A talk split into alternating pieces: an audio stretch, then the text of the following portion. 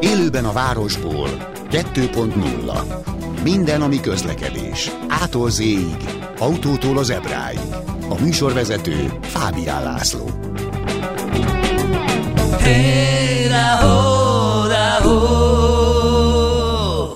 Jó napot kívánok, köszöntöm Önöket! Sok témát hoztam mára. Nagyon gyorsan összefoglalva. Vonat, autó, hmm, autó. Körülbelül így. Az egyik autós téma majd az lesz, hogy egy kicsit átbeszélgetjük a gyorshajtásos ügyeket, amely a közelmúltban borzolta a kedélyeket. És az azért is fontos egy kicsit beszélni róla, kicsit, de alaposan beszélni róla, mert ezek a látványos esetek azért felkeltik úgy az érdeklődésemet, hogy ezek tényleg csak, lá, csak látványos esetek, és túlreprezentálják a gyorshajtás intézményét, mint mondjuk baleseti okot, vagy mint, mint egy morális körülmény, vagy, vagy, vagy tényleg nemzeti probléma a gyorshajtás a közlekedésben. A statisztikai adatok szerint egyébként nem az, még annak ellenére is, hogy a rendőrség azért erre a témára cuppan rá, rá leginkább, ha egyáltalán rácuppan valamire rendőrség. Ez egy nagyon hosszú téma lesz, de azért majd foglalkozunk vele. A, a másik autós téma pedig jogi kérdésekkel foglalkozik. Jönnek levelek nekem az élőben kukacklubrádió.hu-ra, és ezt szakértő ügyvéd segítségével, illetve ezeket két témát szakértő ügyvéd segítségével dolgozunk fel, lesz egy, egy biztosítós kérdés is. És a vonat, a vonat, hát kell ezt mondani, hát itt, itt vonatos hírektől hemzseg a, a, a sajtó, nem csak a közlekedési sajtó, hanem a mainstream sajtó is. Ugye augusztus 1-től tíz vonat, vonalat váltottak ki, vagy vasútat váltottak ki autóbusszal. A vonalban Magyari Zoltán a regionálban szerkesztője. Szia Zoli! Szervusz Laci, üdvözlöm a kedves hallgatókat! Ez, ez szakmai kérdés, már úgy értem, hogy, hogy szaktudás kérdése ez az egész, vagy pénz, pénz, pénz hiány kérdése ez a döntés? Ez lehet mind a kettő. Alapvetően én úgy látom, hogy ez most egy kombináció talán, tehát a pénzhiány az, az kétségtelen, tehát abszolút pénzhiány van. Uh-huh. Ami a pénzhiány az járműhiányban is lecsapódik, van ennek egy személyzethiány komponense, de az talán egy, egy, egy gyengébb része a sztorinak, illetve buszvezetőből sincs elég, tehát az, az ott is jelentkezik. Elsősorban egy hosszú távú jármű stratégia hiányáról van szó, továbbá külső körülmények kedvezőtlen összjátékában, amelyek együttesen a pénzhiányjal együtt egy, egy akut járműhiányban manifestálódtak. Tehát mi, mi a külső le... körülmény, ami hát kedvezőtlen? Külső, hát az egyik kedvezőtlen külső körülmény az, hogy például az oroszok szétlőtték az Azovstált, ugye, Mariupolban tavaly, és ugye az Azovstál a régióban és a globálisan is egy elég komoly beszállítója a vasúti kerékpároknak. Már most nem a a, a biciklire gondolok, hanem a, a kerékpár, tehát a, a vaskerékpár, e, ami a, a vasúthoz kell, és kialakult egy, a piacon egy, e, egy hiány, ami nyilván azt jelenti, hogy akinek hosszú távú szerződése van, e, a legtöbb nagy nyugati vasútgyártó, illetve karbantartónak van valamiféle hosszú távú szerződése kerékpárokra, és nyilván a gyártók most az ilyen hosszú távú szerződésekkel rendelkező partnereket elégítik ki, és azok, akik úgymond spot áron, tehát rövidebb távú vagy, vagy alkalmi módon vásárolnak kerékpárokat, az, azok most ugye a, a sor végére kerülnek, és amennyire iparági forrásaim ezt, ezt, ezt említették, a más tart általában az utóbbi kategóriába tartozik, tehát nem valamiféle hosszú távú szerződéssel szerezve alkatrészeket, hanem egy kicsit, amikor éppen van pénz, vagy mhm. ahogy éppen van pénz. Ez az, hát ez, ez az egyik külső körülmény. A másik eh, külső körülmény, ami, ami ugye egy általános eh, ár eh, növekedés az alkatrészek piacán, az, az is közrejátszik. Tehát magyarra lefordítva a problémát elfogyott a jármű, és ugye ezzel kell valamit csinálni. Most nyilván, hogyha pénzem sincs, és nyilván szakmailag sem nagyon van ötletem, vagy nem tudok előre menekülni, akkor a, a vonalbezárás az mindig kéznél van. Ugyanígy kéznél volt a kókáék idejében, ugyanígy kéznél volt korábban is. Értem. Tehát kevés pénzzel nyilván nehezebb gazdálkodni, ott több, több gógyi kéne hozzá, de lehetne jobban gazdálkodni ezzel a kevés pénzzel a megdrágult környezetben? Szerintem részben igen, nagyobb rész, kisebb részben igen, nagyobb részben nem. Hogy mire gondolok, nyilván vannak hatékonysági problémák a Mástartnál, minden állami vállalatnál lehetnek hatékonysági problémák, ez egy nagy bürokratikus cég, tehát szinte biztos ez egy olcsó kijelentés, hogy úgy mondjam, egy ilyen, egy ilyen szakértői véleményben ez egy olcsó kijelentés, hogy biztos vannak optimalizációs lehetőségek a, a MÁV-nál is, mint bármelyik állami vállalatnál. Ugyanakkor a, a, a másik része viszont az, hogy a pénznek sajnos a vasúton nincs alternatívája, tehát varázsolni nem lehet, és, és itt jön megint az, hogy a, az alkatrészért, a járműért pontosan ugyanazt az árat fizeti a német vasút, az osztrák vasút, uh-huh. a lengyel vasút, mint a magyar vasút. Tehát ha, tehát ha van pénz, akkor van járműkész. És, és csak azért, mert adott esetben nálunk olcsóbb a jegy, vagy, vagy kevesebbet költ rá a, az állam, attól nem lesz nekünk olcsóbb a jármű. Uh-huh. De miért nincs sosincs, tehát sosincs pénz a vasútra? Tehát miért nem ismeri fel a jelentőségét a vasúti közlekedésnek, annak fontosságának? Ez, ez egy szakmai kérdés, meg ez nyilván egy társadalmi értékválasztás. Tehát, hogyha most nagyon messziről akarom indítani, akkor azt mondanám, hogy Albániában sincs vasútnak, nem költenek rá. Tehát ez egy, ez egy társadalmi értékválasztás, Svájcban megvan, vagy Ausztriában van. Most ugye ellenpéldának Ausztriát szoktam hozni erre, mert ugye az osztrák kormányok az elmúlt években, és ez gyakorlatilag egy, egy kormányokon átívelő stratégia volt, az osztrák politika az elmúlt jó pár évben nagyon erősen investál a vasútba. Stratégiai megfontolásokból nyilván ott van rá pénz, tehát Magyarországon is lehet rá pénz. Magyarország az autópályákba például nagyon komolyan investált, tehát ha megnézzük azt, hogy most már a tök üresen hatos leér a horvát határon lévő kukoricásig, akkor hát nem erről van szó. De tehát, hogy a, én, azt, én, azt hiszem, én, kínomban nevettem. Igen, tehát amikor, amikor én az M6-oson autóztam, akkor, akkor sírtam, mert tehát, na, szóval túl van építve az M6-os ilyen mm, szempontból, igen, igen, de most nyilván Nyilván aki az M6-osan járnak, minden nap az örül neki, de, de hogyha össztársadalmi szempontból nézzük, rettenetesen túl van e, már az autópályahálózat építve. Igen. Mondok egy érdekes példát, Bécsben, a, e, Bécsben az S1-es várost elkerülő autópályát például, most a zöldek azzal, vagy a zöld közlekedési miniszter, most azzal gáncsolta el, hogy inkább a vasútra kell költeni, tehát nem akarják bővíteni a, a közúti infrastruktúrát tudatosan, és inkább a vasútra költenek, Hát ha máshogy nem megy, akkor a dugókkal kell kiszedni az embereket az autóból. Most nyilván ez egy társadalmi értékválasztás kérdése. Magyarország elég határozottan ugye az autópályát referálja már az elmúlt 10-15-20 évben. Mi, meg, az, meg nem. akkor alakult így ki. Uh-huh. Ez egy hossz, e, persze ez egy hosszú távú történet. Ezt, ezt egy pont egy másik szakértő vetette föl, és ezzel abszolút egyet kell, hogy értsek jó meglátás. Amikor az uniós források rázódultak Magyarországra az elmúlt 8-10 évben, vagy 12 évben, akkor azt látjuk, hogy az uniós forrásokat nem valamiféle stratégia mentének tudatos fejlesztés megtámogatására használták fel a vasúton, hanem, hanem gyakorlatilag szinten tartásra, illetve a szinten tartás, tehát a karbantartás elmaradásának a bepótolására lőtték el az uniós forrást, azonos paramétereket elérve a végén. Tehát olyan vonalfelújítások zajlottak, amelyek gyakorlatilag 20 évvel vagy 30 évvel ezelőtti paramétereket állítottak vissza. Jaj. Tehát a, tehát a fejlesztési forrásokkal gyakorlatilag visszaállítottunk valamit, ami, ami 30 éve volt, és akkor még adott esetben korszerű volt, de, de, de sok helyen nem léptünk előre. Nyilván vannak kivételek, tehát az Esztergomi vonal például abszolút kivétel, ott előre léptünk, de a, a nagy fővonali projektek, tehát a Békés Csabai adott esetben, a Debreceni, a Székesfehérvári projekt is adott esetben nem lépett igazából érdemben előre. Igen, és innen Budapestről nézve a helyzetet nyilván igazságtalan, már abból a szempontból, hogy hogy itt azért kiszvonatok, meg ilyen szép vonatok, meg, meg kényelmesek, meg viszonylag pontosak is, stb. stb. De nyilvánvalóan az ország nagy részében azért nem ez a helyzet. Jól sejtem? Így van, így van, nagyon, nagyon elvált most már az előváros. Ugye ha, azt lehet mondani, hogy ha viszont a vasúton belül volt valamiféle prioritás, akkor a budapesti előváros az mindig is prioritás volt, és én, én vidékiként ugye én ezt alulról láttam. Uh-huh.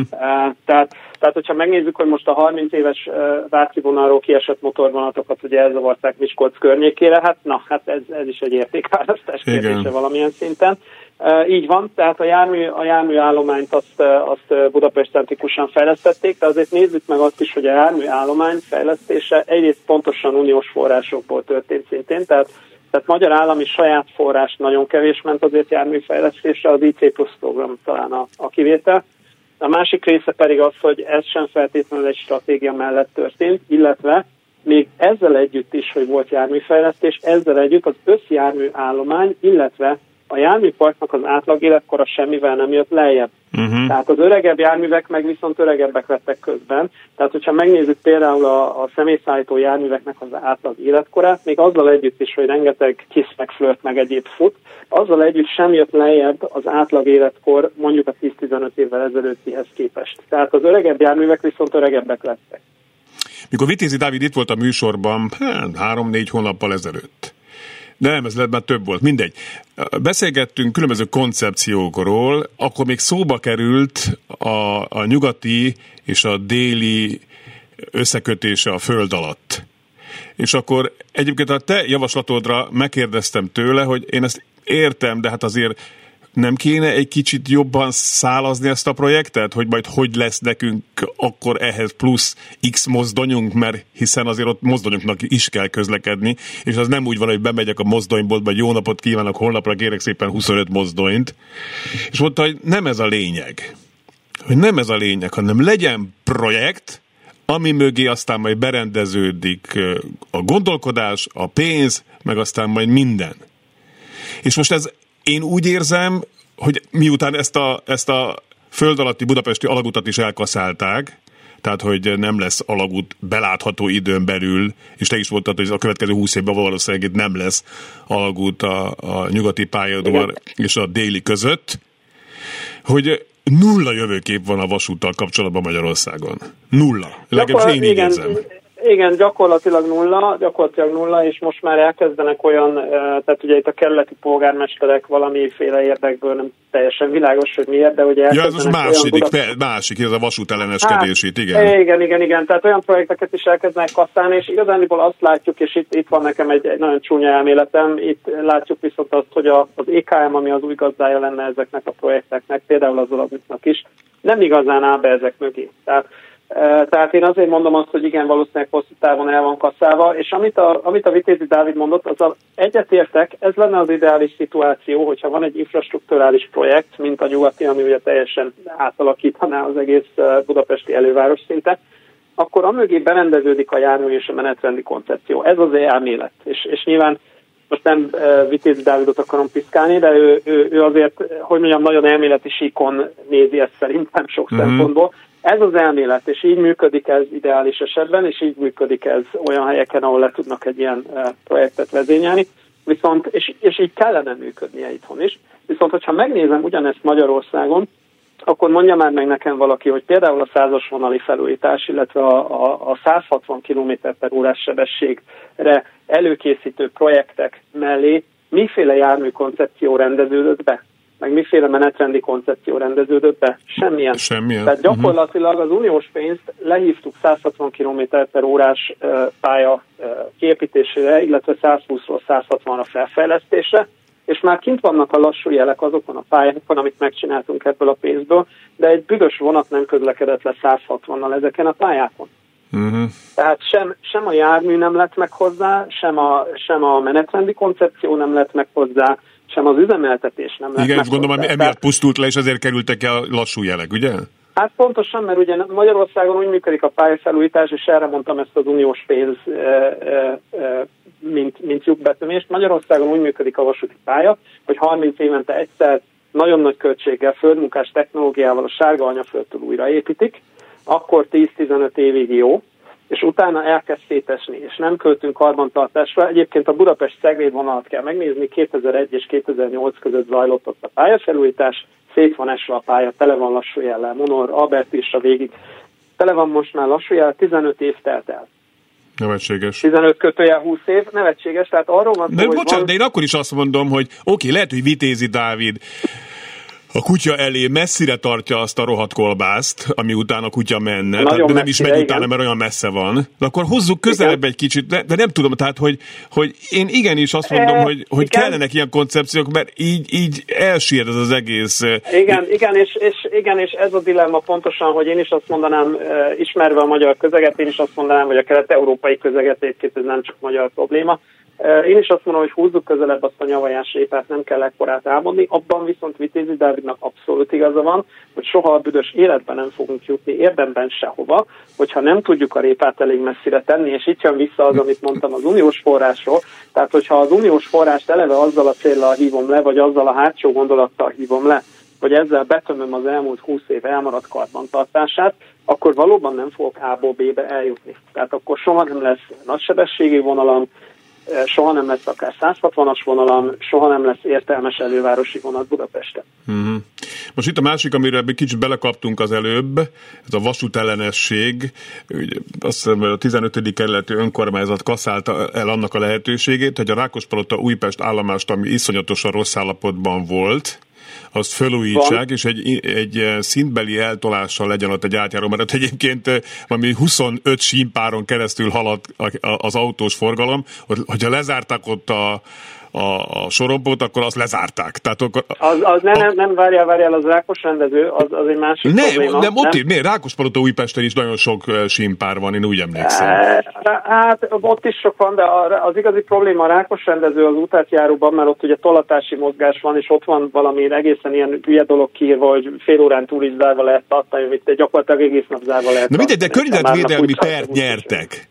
Most nekem, meg, meg bocsánat, ez a... akkor, akkor, akkor, bocsánat, hogyha a vasút nem környezetbarát, akkor mi? Tehát úgy értem, hogy... De, de ez nem, nem erről szól. Ez nem erről szól. Ez, ez most nyilván a környezetvédelmi engedélybe kaptak bele, mert most éppen az a hmm. van, meg abba tudtak belekapni, semmi köze Jó, de akkor mi legyen ott? Elnézést, akkor pusztuljon, lehet, mi a te- B-terv? Nem, nem, nem. Az, az a problémájuk konkrétan Rákospalota Újpestnél konkrétan az a probléma, hogy nagyon sok a keresztbejáratása, hogy ezt a vasúti szaknyelven mondják, tehát az eltérő útirányú pályák keresztezik egymást a váltókörzetben, és ugye a, a vasúti technológiának a, a sajátosságai miatt, ugye ez azt jelenti, hogy közben nem tud keresztben közben. Tehát ha, ha, át kell tennem egy intercity a, a Vác felől bejövő Eurocity-t át kell tennem a keleti fele, ami a Rákospalota Újpestnél, illetve utána elkanyarodik, akkor gyakorlatilag áll az egész Váci vonal mind a két irányba, mert ugye keresztezi, a, a, vagy például áll a, a 71-es, tehát áll a, a, a Václátóti vonal, ugye azokat a vágányokat keresztezi a vágányútja a Eurocity-nek. Na most erre az a, az a korrekt megoldás, sok helyen egyébként Európában így van, sőt még a cseheknél is rengeteg így van, hogy egy úgynevezett bújtatás van, tehát egy színbeni elkülönített csomópont van. Az egyik vágány gyakorlatilag átemelem a többi fölött színben elkülönítve átemelem, és akkor megoldik a, megoldódik a keresztbejáratás. Egyébként erről csak annyit, hogy a Bécsi főpályaudvar projektnek az egyik hangsúlyos eleme, az az volt, hogy a főpályaudvar két oldalán két ilyen bújtatás jött létre a, a keresztező menetek elkerülésére, és ez ugye növeli a pályakapacitást. Na most a 15. kellet abba kapott bele, hogy itt épül egy műtárgy, ami fent fog menni magasan a vonatidézőjelbe pár méterrel magasabban, és ők abba kaptak bele, hogy akkor itt zaj lesz, meg le fog esni a vonat. Teljesen nonsens az egész. Mm-hmm. Ez, ez tényleg tehát ez, erre, nem sok mindent lehet mondani. De nem is voltak komoly érvek, ha jól tudom. Nem, ez, ez egész Bocsánat, innen nekem úgy tűnik, történet. de nyilván inkább a szakértői véleményre vagy kíváncsi, nekem inkább ez ilyen politikai döntésnek tűnik. Ez annak ugyanúgy, ez annak ugyanúgy egyébként a déli körvasút is. Tehát erre azért megvannak a, a korrekt egyeztetési, vitarendezési fórumok, ahol ezt meg lehet eh, tenni, nem feltétlenül muszáj ebből csinálni. Én, én egyébként nem is arra hegyeznék ki, hogy most valaki ebből csinált magának 5 perc politikai tőkét, mert Istenem, ilyenek, ilyenek a, ilyen, ilyen a, így működik a világ. Én inkább ezt, ezt azért tartom aggályosnak, mert azt látjuk, hogy például az EKM nem igazán állt ebbe bele. Tehát nem látjuk azt, hogy igen, igen, tehát nem látjuk azt, hogy a projektgazda tényleg ott lenne, nyomná a projektet, felsorakoztatná az ellenérveit, próbálna megoldást találni, úgyhogy a következő néhány hónap lesz kritikus, mind ebből a szempontból, tehát a Rákospalota, mind a déli körvasút per szempontjából, hogy mit lép a minisztérium. Tehát, hogy hogy, hogy nyomják-e tovább a projektet, vagy ők is örülnek neki, hogy legalább ezzel se kell foglalkozni, és akkor ezt is meg lehet spórolni. Ha, valami jó hír? Bocsáss meg, hogy most más kérdés, amit hirtelen ezzel kapcsolatban nincs is, hogy valami... valami hát a csehek, csehek regionális járművet vesznek, az jó hír, a lengyelek nagyon komoly járműprogramot engedtek be, az osztrákok nagyon komoly járműprogramokon dolgoznak, vannak jó hírek a régióban. Szerintem egyébként az egyik legnagyobb jó hír a régióban hogy a lengyelek elkezdtek költeni a vasútra. Náluk nagyon sokáig hasonló volt a helyzet, mint Magyarországon, gyakorlatilag komoly fővonalat de, de, de mi kattant át náluk? Hát ez jó kérdés. Nem tudom, lehet, hogy túl sok az autó. Hmm. Valami átkattant náluk, valami átkattant náluk, és nagyon komolyan elkezdtek költeni. Én, én egyébként pont Vitézi Dávid posztján merengtem a minap Krakó Krakó ugye 7-800 ezer körüli város, és gyakorlatilag azt jelenti, hogy egy mérettel kisebb, mint Budapest, de egy mérettel nagyobb, mint a, a vidéki nagyvárosaink, tehát ugye Debrecen, Szeged, Miskolc. Tehát egy ilyen köztes méret, és hát nem azt mondom, hogy a nyugati, nyugati-déli alagút szintű projekt, de majd, hogy nem. Tehát mm. a, a városon átmenő fővonalat hidakkal mindennel együtt kibővítették kettőről négy vágányra, nagyon komoly elővárosi vasúti program megy, tehát a tíz újadat megnyalod olyan, olyan, olyan elővárosi infrastruktúrát csinálnak. Még egyszer mondom, egy mérettel kisebb, mint Budapest. Uh-huh. Értem. Tehát itt járunk. Igen, de, de Magyarországon most egyelőre nincs, nincs jó hírünk most akkor, nem? Nincs. Sajnos Magyarországon de, de legalább az az átállás, amivel kezdtük, ez az augusztus 1 átállás legalább azért úgy jól zajlott? Hát lezajlott persze, most ez nem egy nagy műsor, mert egyébként azt hozzá kell tenni, ezt nyilván nem tették bele a hírekbe, meg a kommunikébe, de azért ennek a, ezeknek a vonalaknak a jelentős részén már, már de facto buszos pótlás volt augusztus egy előtt is. Mm, ja, ja. Tehát, tehát például Nagyatás, Somogy meg, meg ilyen vonalak gyakorlatilag minden nap azzal indult a reggel, hogy a Mávinformra kitették, hogy, hogy lerobbant a BZ, vagy nincsen BZ, és akkor ma buszos pótlás van. Volt olyan vonal, ami már, már hónapok óta de facto busszal volt lepótolva. Yeah, yeah. Tehát, hogy hiába volt vasúti menetrendben. Ja. Volt egy olyan tervünk mára, mert mi a fiammal egy nagy, nagy európai körutat csináltuk vonattal, 7011 kilométert vonatoztunk, és azért volt ott is érdekesség, tehát majdnem minden vonatunk késett tehát hogy svájci vonat is, minden, tehát hogy, na majd erről beszéljünk legközelebb, hogyha van kedved, jó? Egy kicsit, beszéljünk, jó, beszéljünk. Mert például töröltek nagyon, járatokat, nagyon nem is tudtam, hogy vonatnál is van, hogy járatokat törölnek. Emberek voltak igen, a sínen, három órát késtünk. Igen, nagyon sok az időjárási esemény idén nyáron. A másik, amit figyelembe kell venni, hogy pontosan a fejlesztések miatt rettenetesen sok pályafelújítási uh-huh. projekt megy Európában. Például Budapest és Bécs között, illetve Ausztrián belül a fővonalon is több hónapnyi vágányzárban, mert, mert rengeteg felújítási projekt megy. Ja, ja. Tehát sajnos a nyár az egy ilyen történet. Ezeket, ahogy a közúton is egyébként, ezeket nyárra időzik ja, értem. sok esetben. Tehát van egy ilyen vetülete. Meg hogy nincs egységes helyfoglalási rendszer, ami ja, hát egy, egy, kicsit égnek állt a nem létező hajam, de... Az egy hosszú téma, igen. igen. Úgyhogy erről beszéljünk egyszer, jó? Tehát, jó.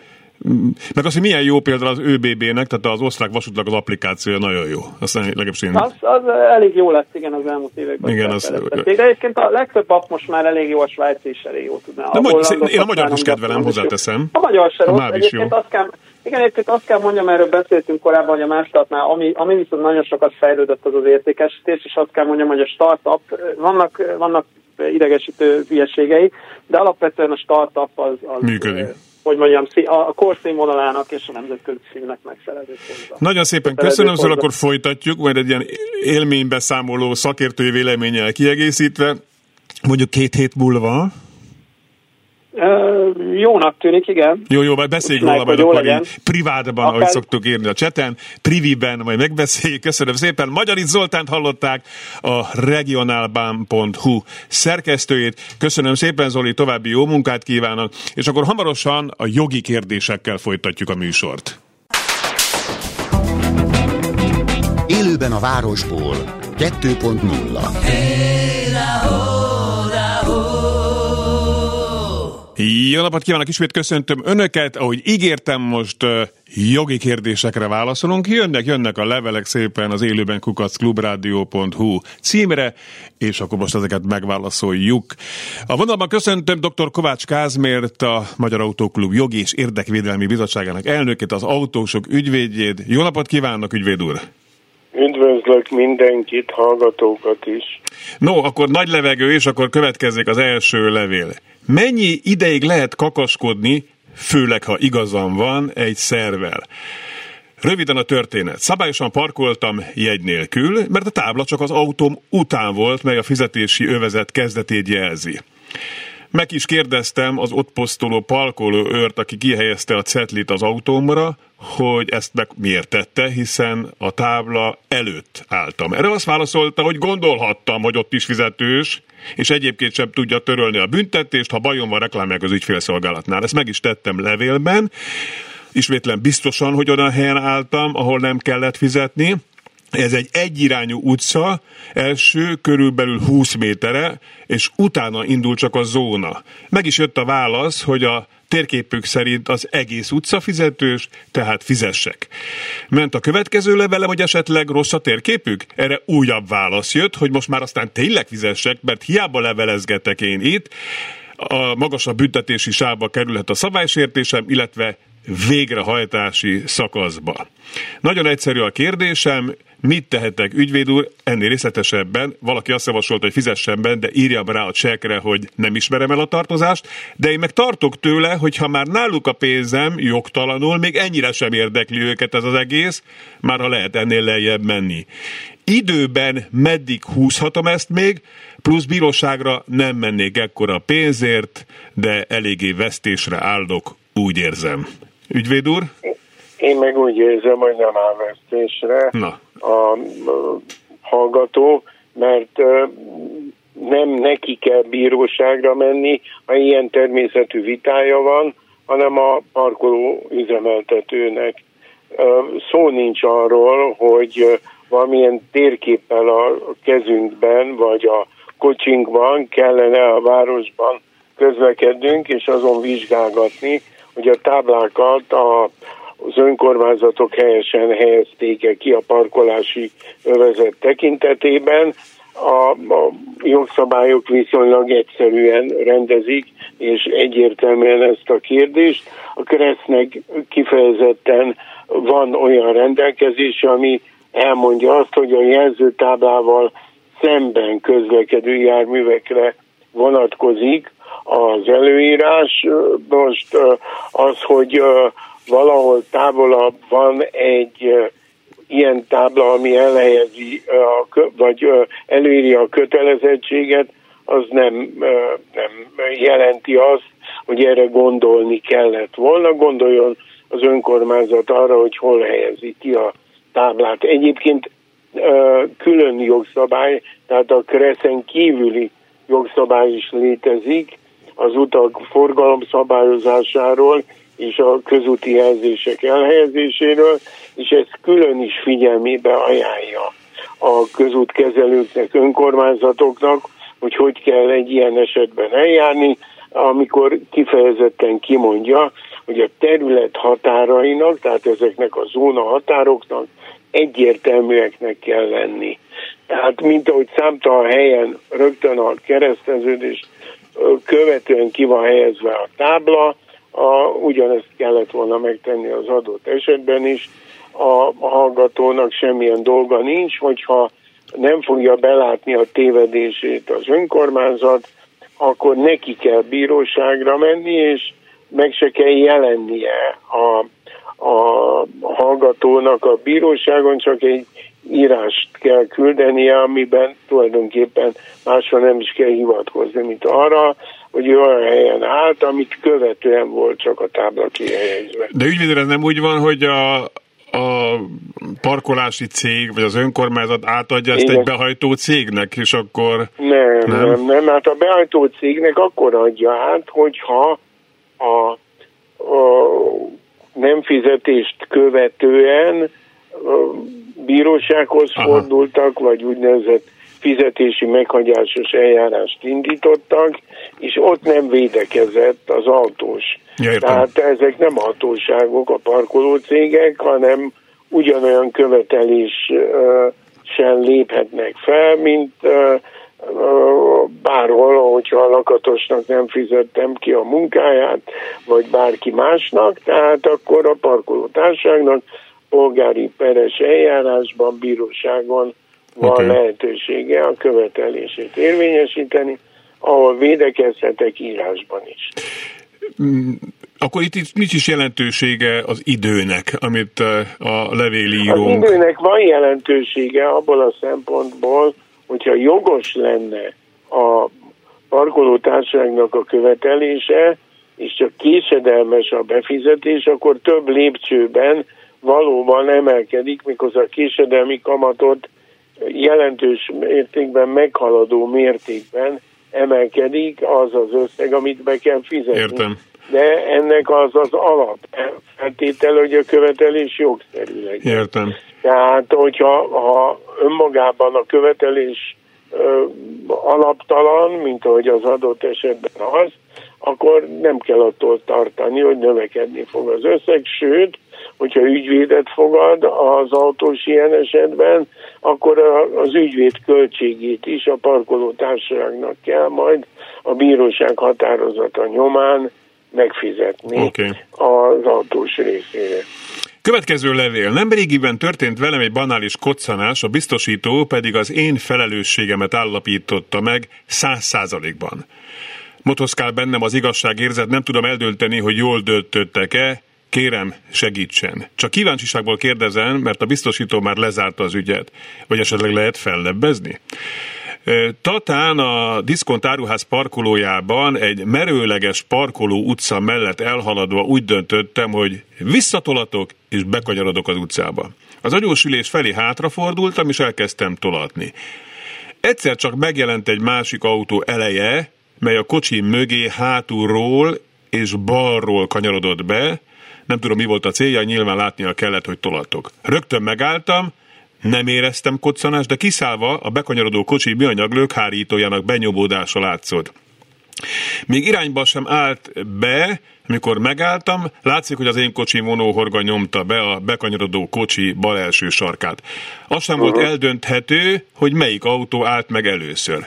Szerintem a kár banális, rásüt a nap és kiugrik, tehát a biztosító az én felelősségemet állapította meg. Százszerzékban a díjamat jelentősen megemelték, a károsultnak pedig kifizettek 192.800 forint összeget a 17 éves Opel Astra javítására. A biztosító nekem egyébként felajánlotta, hogy ha kifizetem ezt az összeget, akkor nem emelik meg ilyen durván a díjakat, viszont kettővel rosszabb kategóriába sorolnak. Tehát Tényleg csak rajta múlt ez az eset? A biztosítónak azt írtam előzetesen, hogy elismerem, ha valamekkora arányban felelős vagyok, de erre a döntésre nem számítottam. Annyi adalék még, hogy a károsult hölgy kezét nemrég műtötték, saját bevallás az alapján nehezen használja, a konkrét esetben pedig nem találta hirtelen a dudát, szintén saját elmondása szerint. Ezeket csak nekem mondta. Neki is felajánlottam pénzt, és a javítást is, de attól mereven, kisé határozott agresszivitással elzárkozott. No, ez a sztori. Értem. Hát ez több minden oldalról megvilágítható. Az első, hogy nem az udát kellett volna keresnie, hanem a széket a másik félnek, de azért ez egy alapvetően problémás dolog, mert valóban úgy van, már mint a hallgató szempontjából problémás, ugyanis azért a, aki tolhat, annak a felelősségét szokták megállapítani Igen.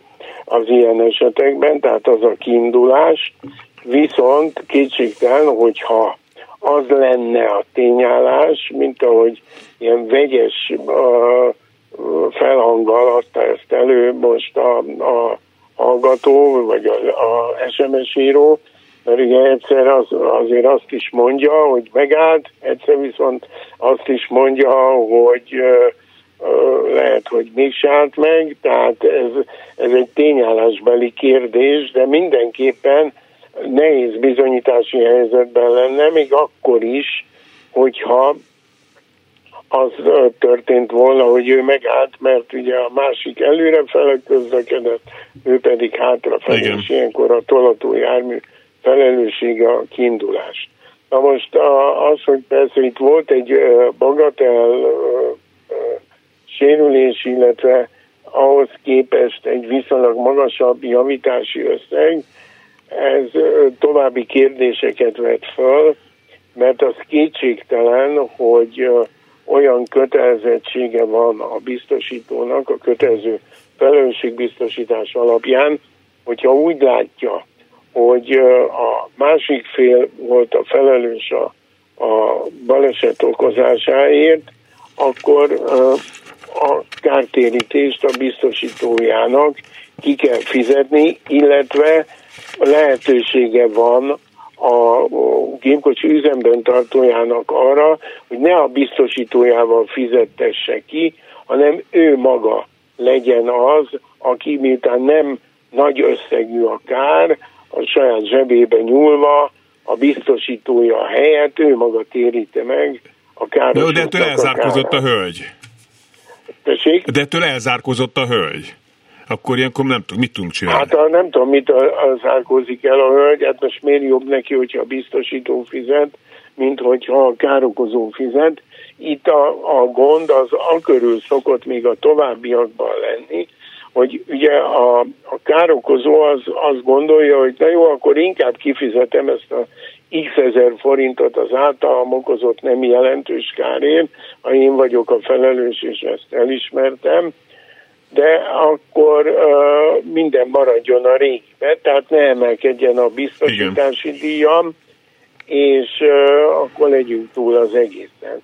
Ehelyett azonban ugye nem csak arról van szó egyszerűen, hogy a, a, a bónusz-málusz rendszerben növekedni fog, tehát átkerülök mondjuk károkozóként egy málusz kategóriába, a, és emiatt a biztosítási díjam emelkedik, hanem hogyha ez uh, nem történik meg, tehát a biztosító tudomást szerez ugyan a, az általam történt károkozásról, de nem kell neki fizetnie, akkor most jön a nagy csavar, ami ugye, hogy mondjuk ezt ügyesség a biztosító részéről, macska körmök között, nem fizet a biztosító semmit, mert inkább elvállalja a károkozó, hogy ő maga kifizeti a károsodnak a kárát, de mégis úgynevezett károkozói pótdíjat kell adott esetben fizetni, ami csak a biztosítási feltételekben van, de nincs abba a miniszteri rendeletben, pénzügyminiszteri rendeletben semmilyen módon szabályozva, amelyik a bónusz-málusz rendszerről szól. Uh-huh. Tehát sokan elnézést a profán uh, kifejezésén pofára esnek, mert ha kis összegről van szó, inkább kifizetik, hogy ne legyen magasabb a biztosítás. És mégis díjuk, magasabb és lesz. mégis magasabb uh-huh. lesz. És ezzel lehet tenni valamit, ügyvéd címén.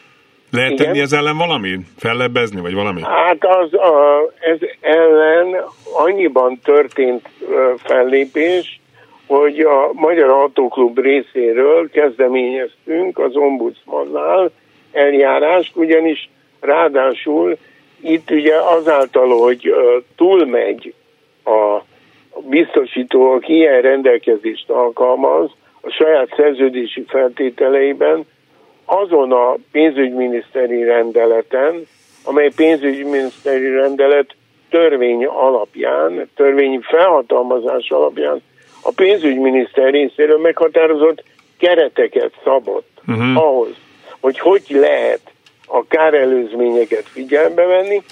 Nos, az ombudsman egyetértett vele, javasolta a, a pénzügyminisztérium felé ennek a rendeletnek a, a, a módosítását, és annak a lehetővé tételét a továbbiakban kizárni, hogy ilyesmi történhessen. Sajnos jelenleg is az a helyzet, hogy aki ezzel tisztába akar jönni, a, meg kell nézni a kaszkó feltételeket, mert bizony, és nem csak a kaszkó feltételeket, hanem a kötelező biztosítás feltételeit is, mert könnyen lehet, hogy hiába fizeti ki a másik félnek a kárt, egy jelentősen rosszabb biztosítási díjfizetési rendszerbe kerül.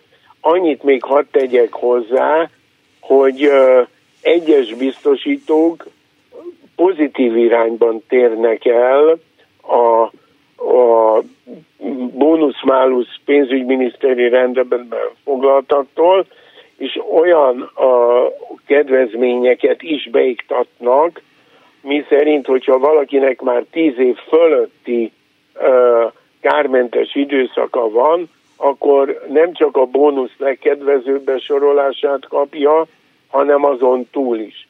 Tehát a, a végkövetkeztetés az, hogy akkor, amikor a kötelező biztosítót választjuk, akkor érdemes a, akár saját személyünkben a feltételeket ellenőrizni, vagy erre nézve biztosítási alkus segítségét igénybe venni, vagy ha már bekövetkezett a baj, akkor mielőtt esetleg élnénk azzal a lehetőséggel, amit a biztosító kötelezően felajánl, nekünk, hogy akarjuk, kifizethetjük a kárt, mielőtt ezt megtennénk, győződjünk meg arról, hogy nem fogunk el ráfizetni, ha ezt mégis megtesszük.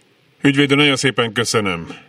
Én is köszönöm. Dr. Kovács Kázmért hallották az autósok ügyvédjét, a Magyar Autoklub Jogi és Érdekvédelmi Bizottságának elnökét. Köszönöm szépen, és a műsor elén ígértem még egy témát, a gyorshajtások kérdését. Az utóbbi időszakban az Árpád híd és környékén vad esetek híre borzolta a közéletet. A vonalban köszöntöm Zács Dánielt, a telex.hu oknyomozó újságíróját. Szia, Dani! Szervusz, és üdvözlöm a hallgatót Te kutattad ezeket az eseteket. Föl kell tennem a kérdést, hogy ezek, ezek, ezek a látványos esetek látványos esetek, tehát kicsúcsosodnak egy masszából, és e- ezáltal túlreprezentált gyorshajtás, mint baleseti szerepet erősítik, vagy, vagy tényleg gond van? Hát a dolog egyszerre tud igaz lenni mind a két mondat résszel kapcsolatban, tehát egyszerre aggasztóak ezek az esetek, amelyeket nyilván felkap a média, és mi magunk is részletesen foglalkozunk velük.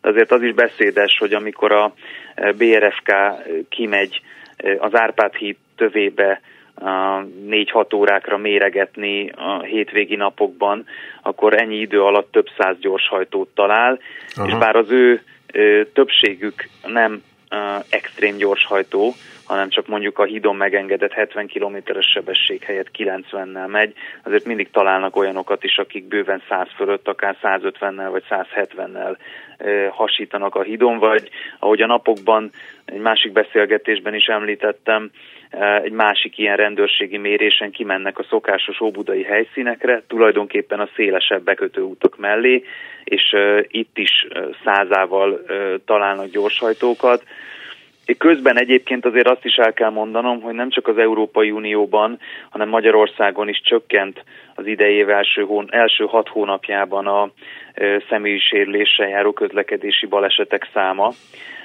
Viszont Viszont az a helyzet, hogy, hogy még mindig, uh, mindig bőven volna tennivaló, ugyanis a, a uh, uniós összehasonlításban, amelyben az Európai Bizottság összehasonlítását tartom a kezembe, az egymillió főre eső közúti halálesetek számának összevetésében Magyarország a mezőny negatívabb szélén vagy végén tartózkodik.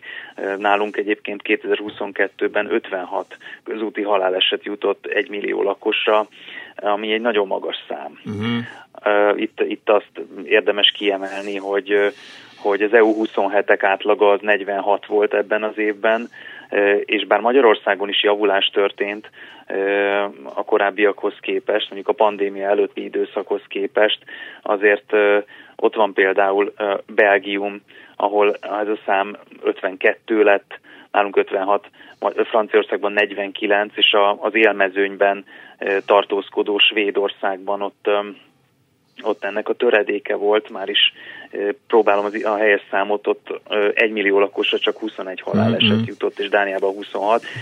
És az nagyon fontos, ugyanebben az összevetésben, vagy, összehasonlít, vagy összeállításban derül ki, hogy a közúti halálesetek közül négyből hármat férfiak okoztak. Ez érdekes. És ezzel szeretnék arra a megállapításra megérkezni, hogy itt valamilyen habitusbeli problémáról van szó, a balesetek jelentős részében. Ugye a seb, azt tudjuk, mondtuk már több, sokszor, sok helyen, hogy a sebesség túllépés az egy kritikus tényezője a, a sérüléssel végződő közúti baleseteknek. Ez egy nagyon nehezen vitatható tény, és az ilyen típusú normasértésekre úgy tűnik, hogy a férfi vezetők hajlamosabbak, lényegesen hajlamosabbak, mint a nők. De akkor mi ennek az oka? Rossz az oktatásunk? Vagy, vagy ez, ez mélyebben egy, egy társadalmi problémában gyökeredzik? Nyilvánvalóan azért alapvetően a férfiak evolúciós okokból ö, hajlamosabbak a kockázatvállalásra, Igen. de a közlekedés témájára visszatérve nagyon-nagyon fontos a szocializáció. Azokban az országokban lehet a, a közlekedési helyzetkép kedvezőbb, ahol az iskolai tananyagnak fontos és szoros része Nálunk a közlekedés nevelés. Szinte. Azt nem, nem állítanám, hogy egyáltalán nem, mert vannak és voltak olyan rendőrségi programok, amelyekben ö, eseti jelleggel vitték el a közlekedés biztonsági alapismereteket a, a, a közoktatásba, tehát az általános iskolások. De a nemzeti alaptantervnek nem része ez. De, de igen, de, igen? de de nem vált olyan fontos tantárgyá az életre nevelés részeként, mint amilyen fontos egyébként, hiszen hát mindenki közlekedik Igen. valamilyen módon, de én úgy gondolom, hogy a családoknak is nagyon-nagyon fontos szerepük van annak a megértetésében, hogy amikor valaki járművet kap a kezébe, gépjárművet akár, vagy bármilyen mikromobilitási eszközt, hogy most egy népszerű kategóriát említsek, akkor az a felelősség is jár, és, és amiben szerintem Magyarország és a volt szocialista országok rendkívüli elmaradásban vannak, az a, az a következményekkel való az, hogy nem számolunk a következményekkel nagyon sokszor. És nem csak a baleseti következményekkel, hanem azzal sem, hogy amikor megsértjük a közlekedési szabályokat, például index nélkül váltunk sávot, vagy átlépjük az áróvonalat, vagy sebességtúllépést hajtunk végre, akkor, akkor annak nagyon komoly bírságtételei lehetnek de nem tartunk ezektől eléggé. Igen, igen, igen, én értem, de nem lehet szerintem, hogy mondja, egy lépéssel tovább vagy vissza kéne lépni a büntetéssel kapcsolatban, mert nem tudom, hogy a büntetés mennyire hatékony. Illetve nyilván hatékony, de, de ebben a, ebben, ebben a szociális helyzetben, amit te is említettél, nem biztos, hogy a büntetés a legjobb út. Nem tudom. Megmondom miért, mert én nem azért nem akarok mondjuk más téma szemetelni, mert esetleg megbüntet valaki, hogyha látja, hanem azért, mert ott más is él. Tehát, Egyértelmű. Hogy, tehát, hogy valami, valami, ezt a dolgot kéne erősíteni, ötletem nincs, hogy hogyan hozzáteszem. Ugye az autóvezetésnek vannak olyan, olyan pszichés, mentális összetevői, amelyek, amelyeket most ugye felvetődött Lázár János egyik sajtótájékoztatóján egy, talán egy hónappal ezelőtt, hogy azt is szeretnék megvizsgálni, hogy az autójogosítvány megszerzésének feltételei megfelelőek-e. Tehát, hogy megfelelő az az előszűrés, amelyel már a belépési pontnál ki lehetne kapni azokat a beszélgetésem elején említett extrém szabálysértőket, akik ezeket a látványos gyorshajtásokat és ezeket az igazán emlékezetesen tragikus baleseteket okozzák. Az biztos, hogy most az orvosi alkalmasságnak nem része a pszichológiai felmérés. Abban az esetben, hogyha valaki úgynevezett úrvezető jogosítványt szerez, tehát nem hivatásos jogosítványt szerez, így tehát nincsen szüksége hmm. pálya alkalmassági Nincs. vizsgálatra. Ilyen de, de máshol sincs, nem? Tehát ez nem magyar sajátosság. Tehát nem, nem, van, nem, van, van, van más országban szigorúbb ez? Nem. Nem, nem tudok ilyesmiről, de hát amikor ö, olyan a helyzet a közlekedés biztonságban, mint mondjuk Magyarországon felvethető az, hogy ezzel kezdeni lehetne valamit. Ö, van viszont egy olyan ö, képzés és vizsgaközpont Magyarországon, ahová azok kerülnek, akiket eltiltottak a vezetéstől, és, és ebben a képzési és vizsgaközpontban viszont már vizsgálják a pszichés alkalmasságát az autósoknak, mielőtt visszakaphatják a jogosítványt, és a rossz magatartás mintákat próbálják megszüntetni ezeken az utánképzéseken. Nem csak azzal volna érdemes foglalkozni, hogy ezeknek a rossz magatartás mintáknak a nyomait nem volna érdemes már az első pillanatban vizsgálni, de azzal is, hogy vajon megfelelőek azok-e, megfelelőek-e azok a szabályok, amelyek mentén visszakaphatja a jogosítványát, uh-huh. akitől mondjuk egy súlyosabb szabálysértés vagy egy baleset után elveszik egy időre. Mert ez is egy szűrési pont lehetne. Nem ördögtől való szerintem egy ilyen, ilyen szűrőnek a, a beépítése, de tehát nem véletlenül mondtam az elején, hogy a, hogy a szocializáció és az iskolák szerepe az, az lényegesen nagyobb. Tani, nagyon szépen köszönöm. Köszönöm szépen. Zás Dánielt hallották a Telex oknyomozó újságíróját. Akkor én azt mondom, hogy legyen az házi feladat például az inkább ilyen apukatársaknak üzene, hogy legalább a gyerek előtt ne anyázzunk az autóban, illetve ne csináljunk lámpától lámpáig gyorsulási versenyeket. Jó, ez egy házi feladat, aztán majd ez 20 év múlva mondjuk beérik, amikor a gyerek is megy jogsit készíteni. Köszönöm szépen a figyelmüket, jövő héten Peti Attila Kressz professzorral folytatjuk. Fábián Lászlót hallották, viszont hallásra.